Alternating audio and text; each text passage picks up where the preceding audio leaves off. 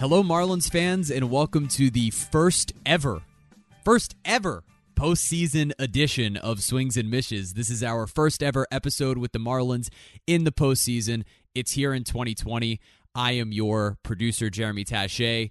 Happy to be joined by Craig Mish on a uh, on a really exciting day to be covering the Marlins. Craig, how are you doing? Yeah, I'm doing great, and I, I just it's it's hard to believe that we sit here less than basically a day away from the Marlins making their first postseason appearance since 2003, and so. Uh, I can I can definitely understand that people who listen to this podcast and are really big diehard fans of the Marlins, this is your time. You know, this is all uh, you know, well deserved for the team, no question. But I, I want to be the one to congratulate the fans because there are a lot of you out there who have really stuck through this thing, and I don't think that gets mentioned nearly enough.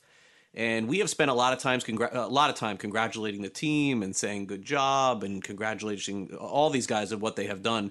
But uh, inevitably, it's going to require fans to make this whole thing come full circle in Miami. And social media is one thing, and I get it, and people are liking and retweeting and saying great, and, and those are all great things. But the Marlins need fans to go to games. And for those of you who have really stuck this thing out for all of these years, it's really it's really special for you. And for me in particular, people it's interesting that people are like congratulating me as if I had something, you know, involved with this or do anything. Look, I, I've made I've made it very clear the better the Marlins play, and as well as they do, it has to help me. It has to help you, Jeremy. I mean, mm-hmm. it, it helps us here doing what we do for them to be better. So this is what we want. We have a vested interest in this. But at the same time, we are going to always call it fairly. We always mm-hmm. are going to be objective with things. Uh, while I can be a cheerleader at times at different points, yes, I will say that that is true. There are some things that I have pulled for. Uh, I am not employed by the team, and right. I am self employed, and Swings and Mishes is its own entity, and I'm very proud of that. And so that gives me the ability to be objective and be fair. And I think that I am for the most part. And in covering the team as long as I have, and we're talking about on and off since 2000 maybe maybe 1999 mm. i mean i'm trying to think uh, you know as as a young as a young kid going to college coming back and going to different marlins games uh, going with my friends as fans and, and and sitting upstairs a lot of fans 97 going through that. And you know the fir- the first inkling that i that i got that i knew that this is what i wanted to do and and make no mistake about it the last 20 years I haven't been as consistent covering the team as I have for the past few, mm-hmm. maybe the past five, ten. But I've always been around, and I and I think that you know Mike Hill, Mike Hill would tell you that. I've known Mike for uh, for a long time. A lot of the people in the organization I've known for a long time. But there was there was a breakfast back in I want to say it was. I'm going to guess Jeremy was in 2000 that far back. I'm going to say it was the year 2000. It may have been 2001, one of the two and I was covering the the spring training. I spent overnight in Viera, Florida, which is around the Melbourne area. That's where they used to train.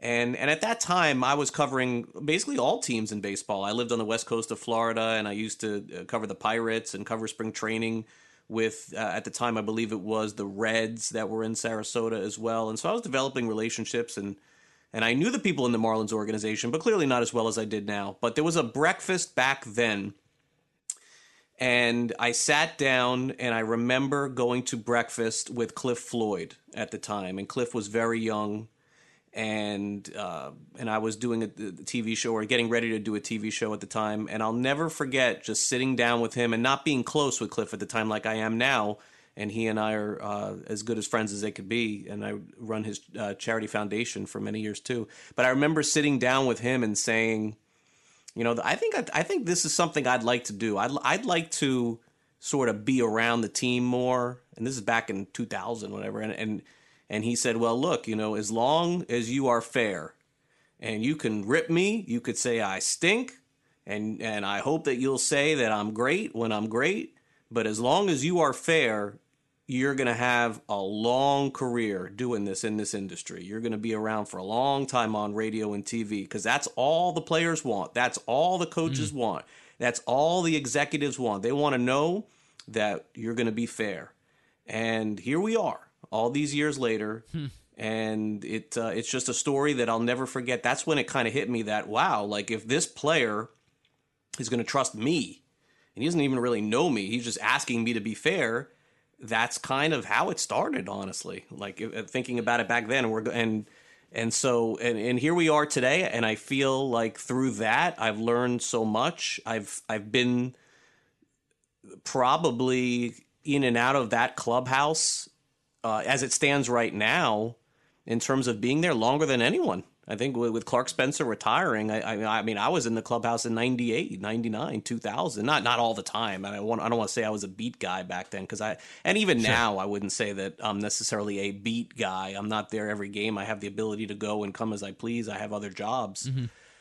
But I, I think that it is somewhat rewarding for me because I have seen what this organization has gone through for such a long time, and there's so many names that we're forgetting along the way. It's like I, I what I need to do is I need to sit down with Mike Hill at some point after this is all over and go through all of the names that I have forgotten uh, of people mm-hmm. who are in the organization and players and you know just just to get to this point. It takes nothing away from the the organization and what they've accomplished this year because I think it's pretty clear at this stage they're headed in the right direction and if Bruce Sherman and Derek Jeter don't buy this team, I don't know where they are, honestly. Like it would be an unmitigated yeah. disaster.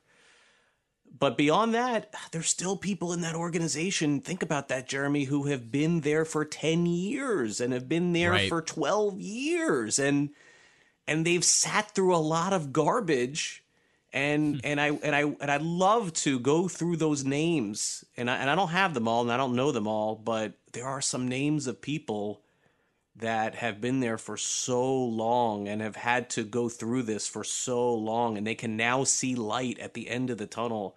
And like I see it doing this podcast they see it as an employee of the Marlins. And so for those people who may be organizational people who have been there for a long time this is for you.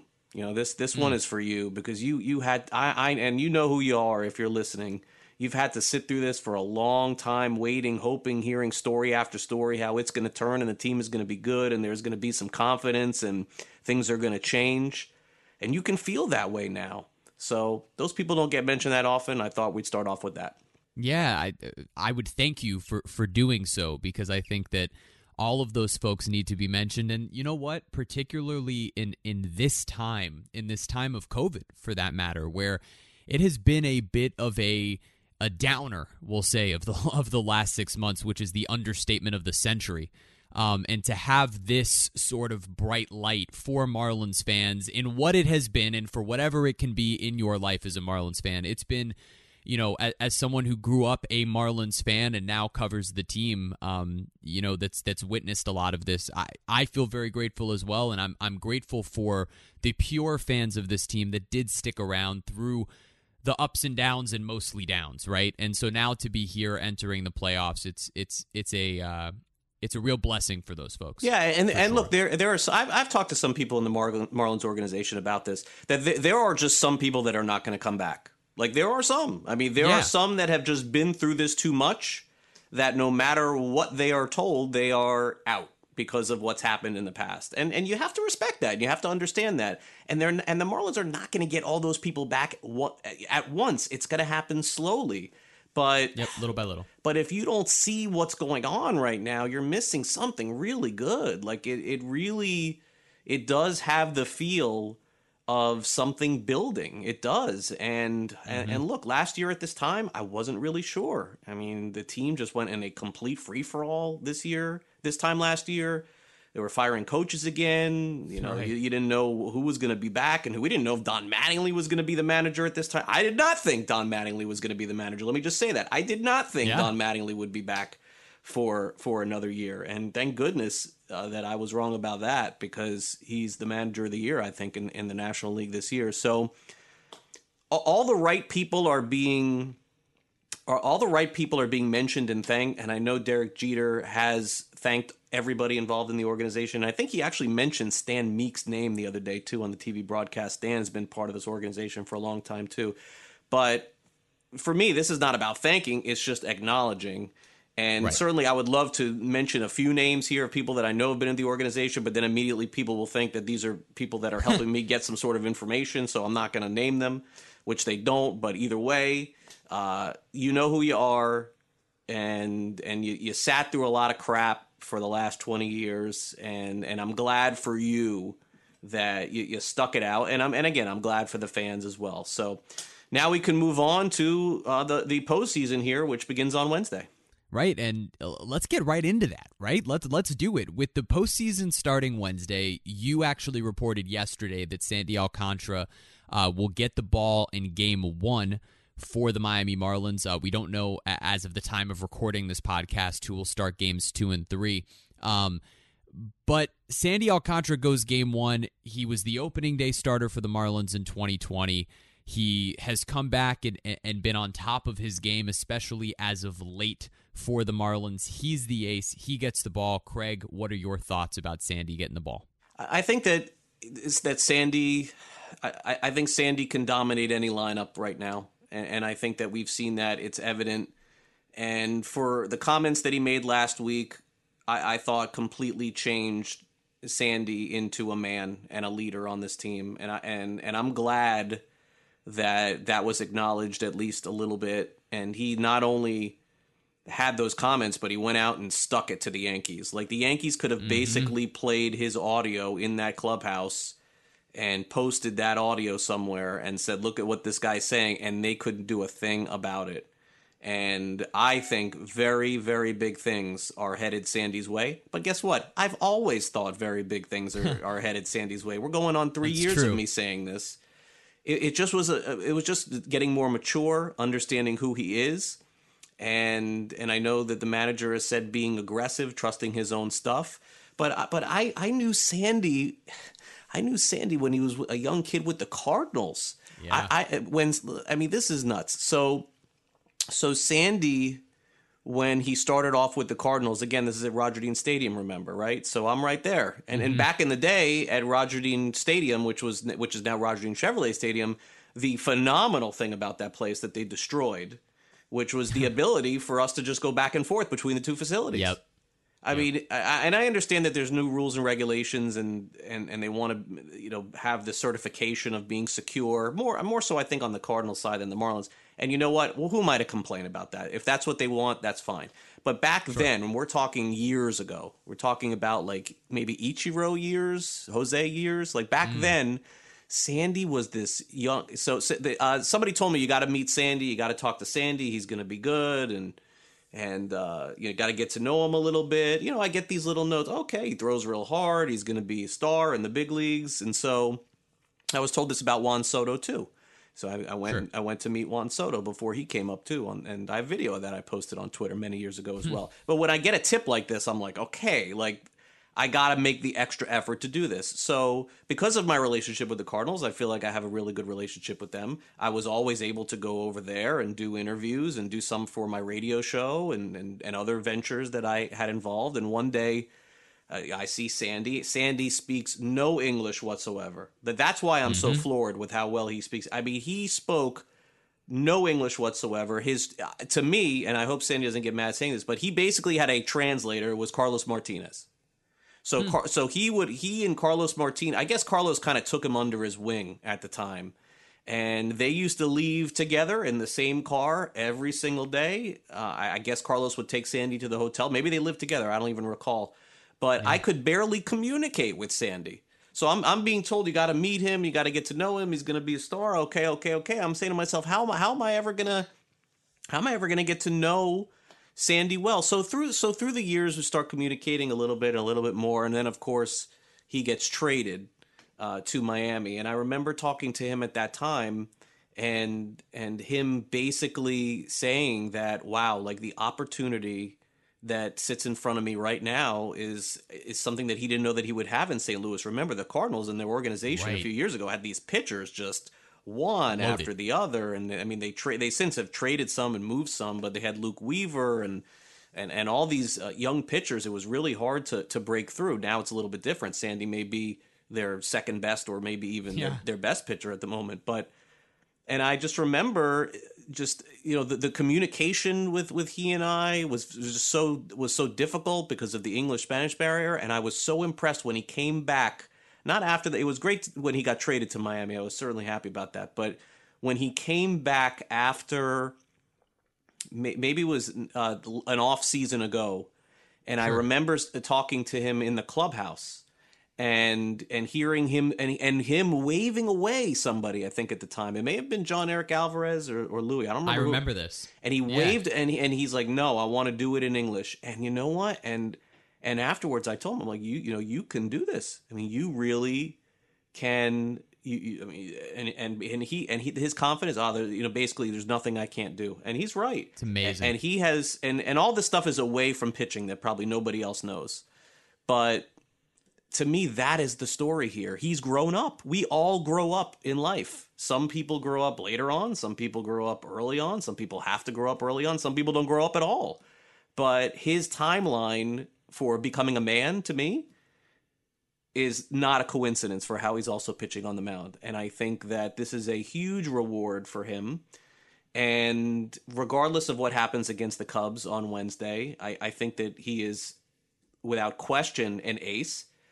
I've never asked Sandy this, and he would never comment on this, but I got to tell you, I bet you that the competition, the competitive nature in him got burned a little bit seeing Sixto pitch as well as he did. I got it. I, Absolutely. I, I, I don't know this for fact, and, and, and I'm, this is a guess on my part, but I, I would imagine he had to think, I mean, I'm the all star, I'm the ace here. Right. you know, it's like, yeah, and yeah, it's great. Sixto's pitching fantastic, but you know, don't forget about me here for a minute. Uh huh. And here we are, game one. They're giving the ball to him.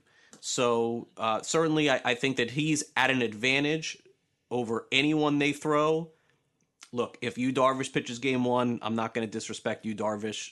uh, Kyle Hendricks has been awesome. People are going to look at his numbers this year. I mean, I follow this all year. People are going to look at Kyle Hendricks and Yu Darvish's numbers and go, "Whoa, we did not think that those guys were that yeah. good. They have been as good or better than any Marlins pitchers. Those two guys have mm-hmm. as well. They may not have a great third guy, but their first two have. But Sandy matches up very well, I think, with the Cubs. He's going to get the ball in game one, so certainly congratulations to him and congratulations to uh, to Sandy on really, I, I think, growing up and, and getting to that next level. I'm also curious to see, and we'll leave this for another time because I don't want to, I don't, I don't want to go into contracts and things like that. Mm. But it would be interesting for me to see also if the Marlins would consider extending him.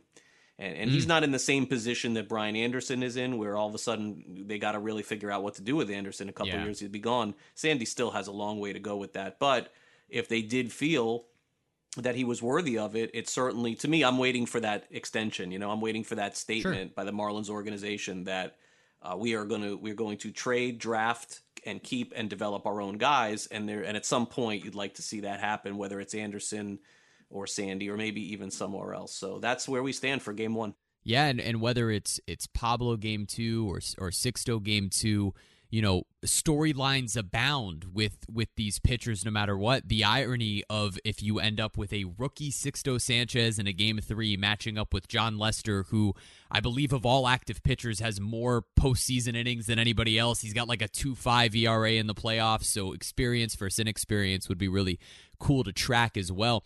Are there other things that you're looking at in this game one? Other things to think about in this series? You know, I, we haven't talked much about it, but Edward Cabrera is on the Marlins sort of taxi squad here as they head to the postseason. Anything to watch it in that sort of light in this series? It's the question I've asked every day for like a couple of weeks, and he's he's still throwing bullpens. I think he's an option for the postseason, but as of us doing this, I don't know that he's activated for the Cubs series.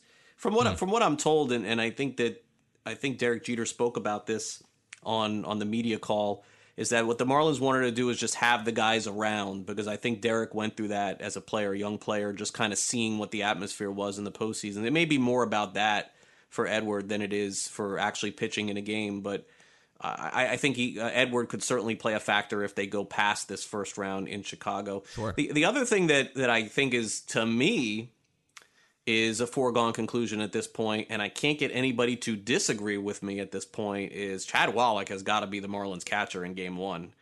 Uh, you I know, you get to the po- you get to the postseason, and this is all about pitching at this point now, right? Like the best pitching is going the deepest, right? Starting right now. The games get tighter. They're usually a lot less scoring in those games too. The pressure is on, and it is it is the most unexpected, more unexpected than Lewis Brinson becoming who he has been is Chad Wallach becoming yep. who he has been. I I, I have yep. to say that I didn't see the Brinson thing coming. No one couldn't possibly say they saw Chad Wallach becoming a viable player. No, there is just not a there's not a chance. And anybody who who does, it's they're full of it. There's no way. uh, I mean, Chad is was on the the bubble of being cut, released, let go. Like like this guy survived so many different times, cuts and things of that. He couldn't hit at all. I mean, literally at all, at all for two years. I think I I went to a game that he, I think he struck out four or five times straight, and now all of a sudden, what has happened with Chad Wallach? He's hitting, and when he catches, the other team doesn't score. Like yep. they, they just don't score, uh, and and I, I, don't know why. I can't figure it out. Teams uh, he must he must really be a phenomenal defensive catcher. I, have heard that he was mm-hmm. always good, and I know that he made a couple of really strong athletic plays last year. Brian Holiday used to tell me that Chad was a really good defensive catcher as well, but the way that he's going right now, and and I understand that offense is going to be at a premium and and look, Jorge Alfaro eh, certainly has had his moments, and, and maybe he gets the call in game two, or if there's a game three. But going out in game one, I think you have to go with the lineup that got you here over the last week, and I think Chad Wallach is going to catch Sandy on Wednesday. Yeah. I, I don't see it any other way at this point. I think the way that Wallach calls a game, and these are obviously specific nuances that – you know, even you and I watching every single game can only pick up so much without being directly in the clubhouse sitting next to Wallach as he game plans. But the confidence in each pitch, and, and this is the big thing you notice if you look at the last number of starts, and it was something I was tracking over the last couple of weeks as we saw Wallach and Alfaro sort of mix back and forth. You notice that, especially with starting pitchers, I very rarely have seen and specifically in Sandy and Pablo's performances that were huge the last uh, that was on Thursday and Friday, right, to help clinch. Almost never were they shaking off Chad Wallach. And the difference between his approach behind the plate that I guess is bringing them some sort of level of confidence back there. And that's not to say, by the way, that if Jorge Alfaro doesn't catch game one, or does catch game one, that he couldn't be terrific defensively. He has a rocket behind the plate. That could end up mattering. But with that approach behind the plate, both Pablo and Sandy looked particularly comfortable. And you know what? That's the key to this series. It's your starting pitchers. We've said it from the beginning of the year. If the Marlins were going to get to the postseason, it's because of the starting pitchers. And if they're going to advance in the postseason, it will be because of their starting pitchers. Yeah, and I and I think that as you compare the two teams, there there are actually some similarities between the Marlins and Cubs. Like the Cubs are, are kind of that true outcome type team. Uh, mm-hmm. if if I batting average is not the the indicator anymore like it used to be when I grew up in the 80s and 90s in terms of a team being good. But there isn't a player on the Cubs that plays every day that's hitting 270. Not it's one. Crazy. Not one. Not one. Not no, literally one. not one. And Jason Heyward is hit 265 and he's the high guy there.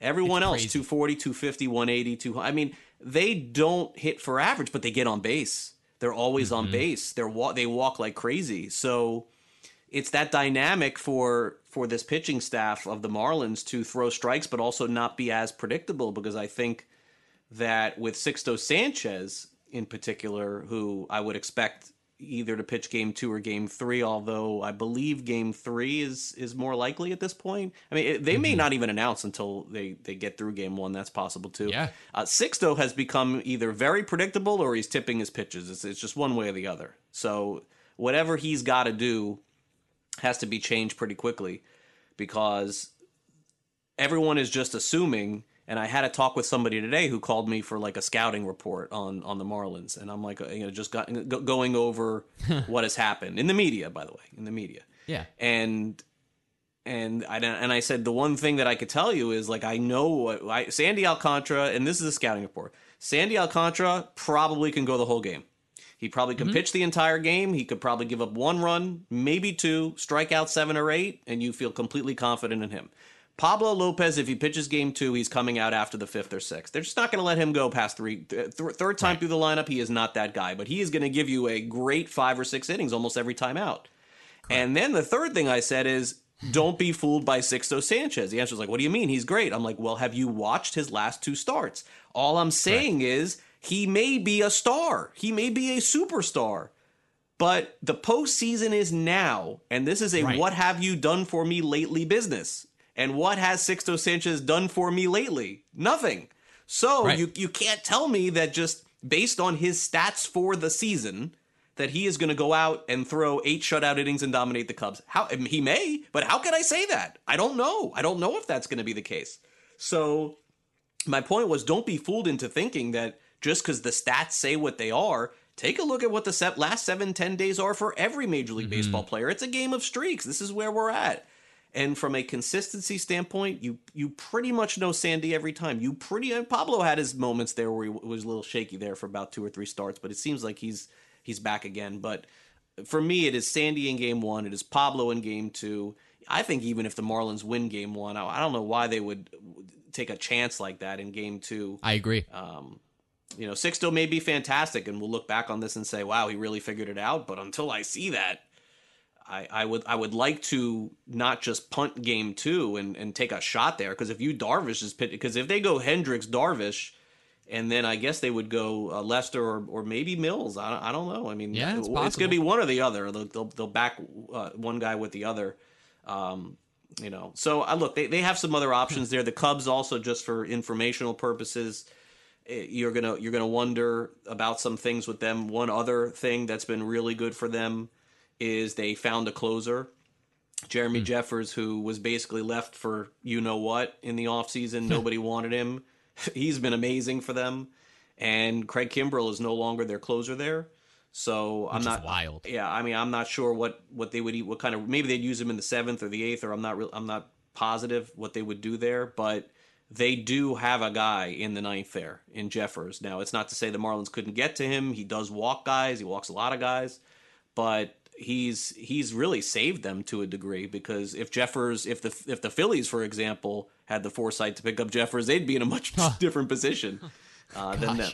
But he's he's been really good for them. So uh, look uh, the way that the Cubs are run we talked about the Marlins a lot.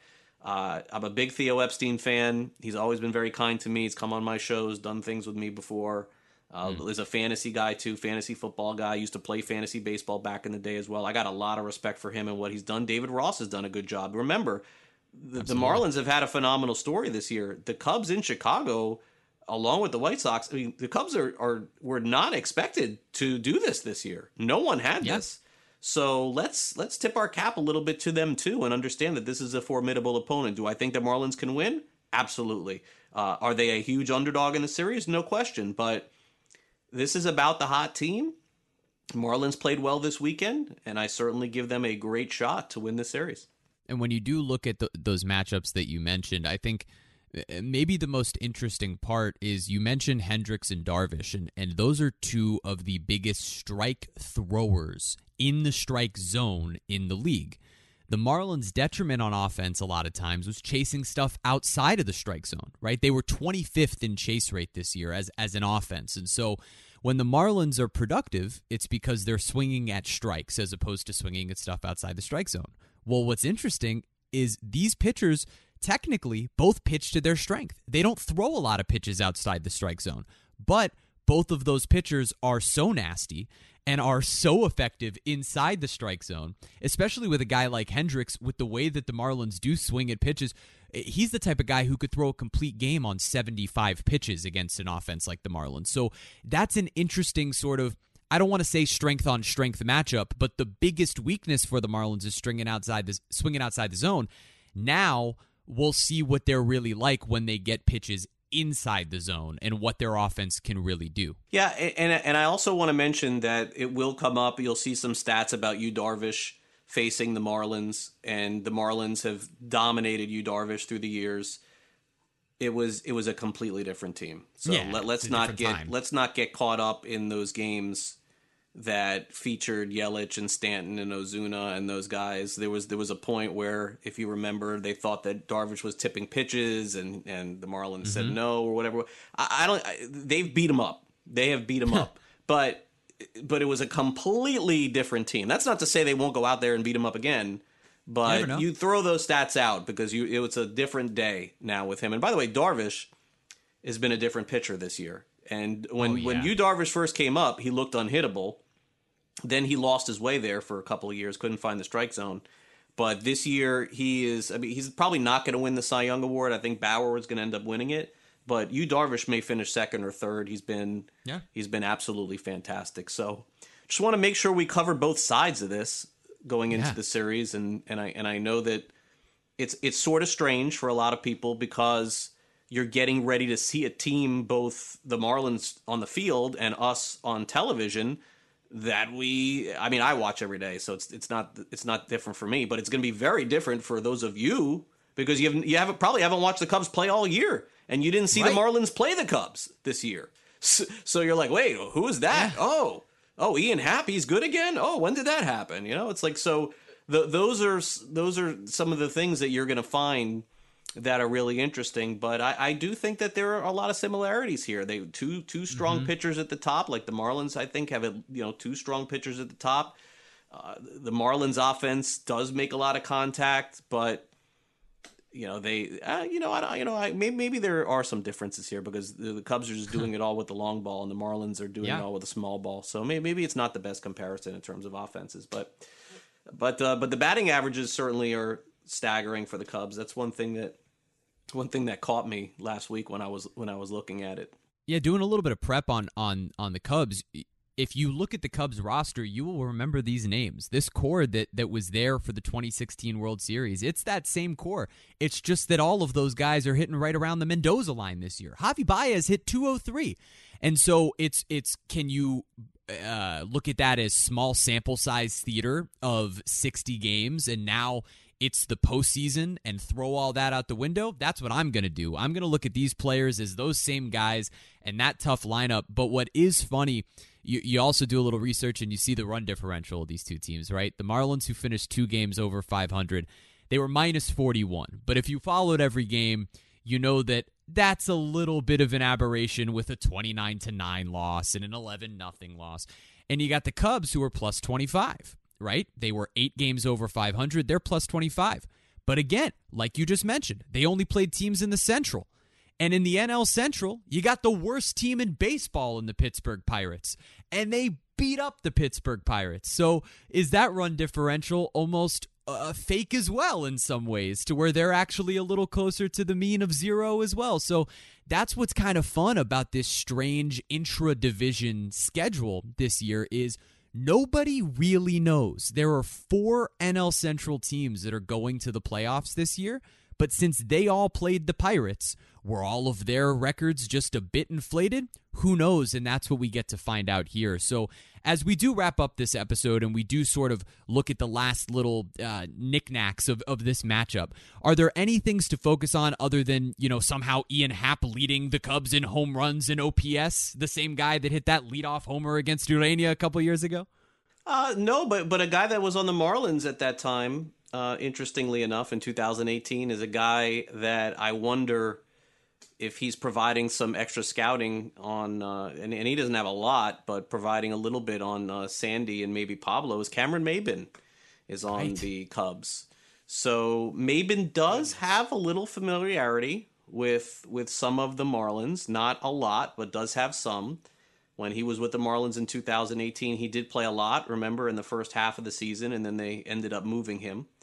Uh, mm-hmm. But he uh, he did end up playing. He knows who Miguel Rojas is, and you know certainly he knows who Garrett Cooper is and Chad Wallach. He played with those guys. He uh, you know also ended up seeing I, I, believe a little bit of Pablo Lopez and a little bit of Sandy so right. I don't know how much he can add to that equation, but I'm curious. You know, it makes me curious yeah. to to know if if he can because Maybin is a pro and he's been around for a long time, and at least from all accounts, he was one of the veterans on the on the Marlins at that time in 2018. So I'm not trying to say that he can decipher the riddle on any of Miami's pitchers. But again, you're looking at basically all video and advanced scouting right now. You have nothing else to go on. They have not played each other this year, and any edge uh, has to be uh, uncovered and looked at. So maybe the Cubs feel like they have one with that. I don't really think so, but it's just worth mentioning going into the series.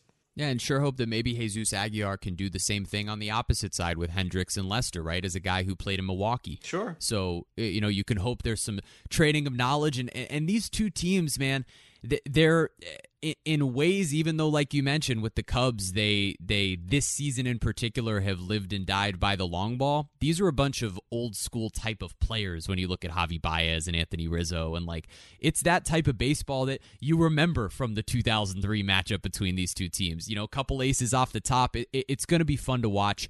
Um, for those of you who are listening to this episode we have some very uh, special coverage that will go on this week um, after every game the Marlins play in this round, we will have a live post game show, a live post game show streaming on Twitter and Periscope. So if you follow us on Twitter at Swings and Mishes, as soon as we go live, that will show up on your timeline. Just keep refreshing our page after the game, and we will definitely keep you guys posted as we set things up right after the game. Um, that will also be on Periscope. So if you'd like to follow us there, same deal at Swings and Mishes on Periscope. Craig, are there any notes about that live stream that you would like to add? Yeah, very easy to watch just from your phone or from your tablet or your laptop. You'll just be simply clicking a link. You can ask questions, you can comment. The shows will be quick. They'll probably be 20, 30 minutes apiece after every game is over.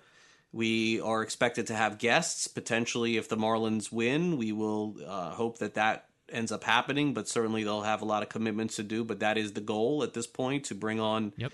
uh, players from this when it is over. We'll also have other guests weighing in on on what's happening in these games as well. So look, this is something new. We're going to try it and and and yeah. kind of and see how it goes. It's not something we've ever done before, but I, I feel like if there was ever a time to do something like this, it is now. So.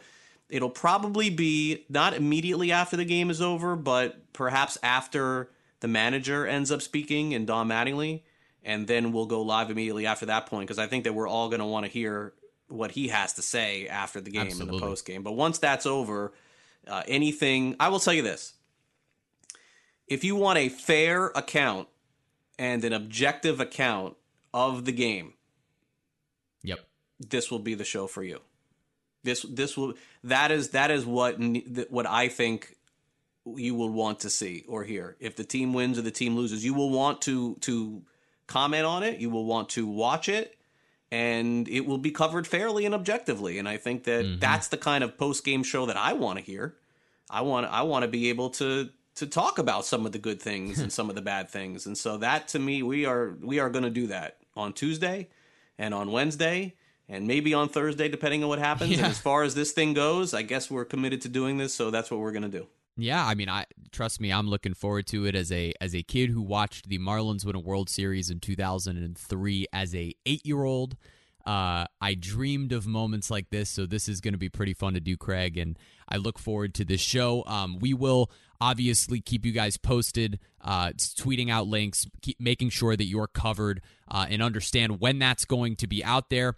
Uh, bear with us. This is the first time through, but I think it should go pretty smooth and be pretty fun. So we look forward to the guests that will join us. Craig, I look forward to doing it with you. And uh, for those of you who are getting ready for your first ever, uh, there are some of you who listen to this who this is the first time you're ever watching the Marlins in the postseason. So I hope you enjoy the heck out of it on Wednesday at 2 o'clock. We will be there right alongside you and looking forward to having you guys join us on our post game show after Wednesday's wild card game one.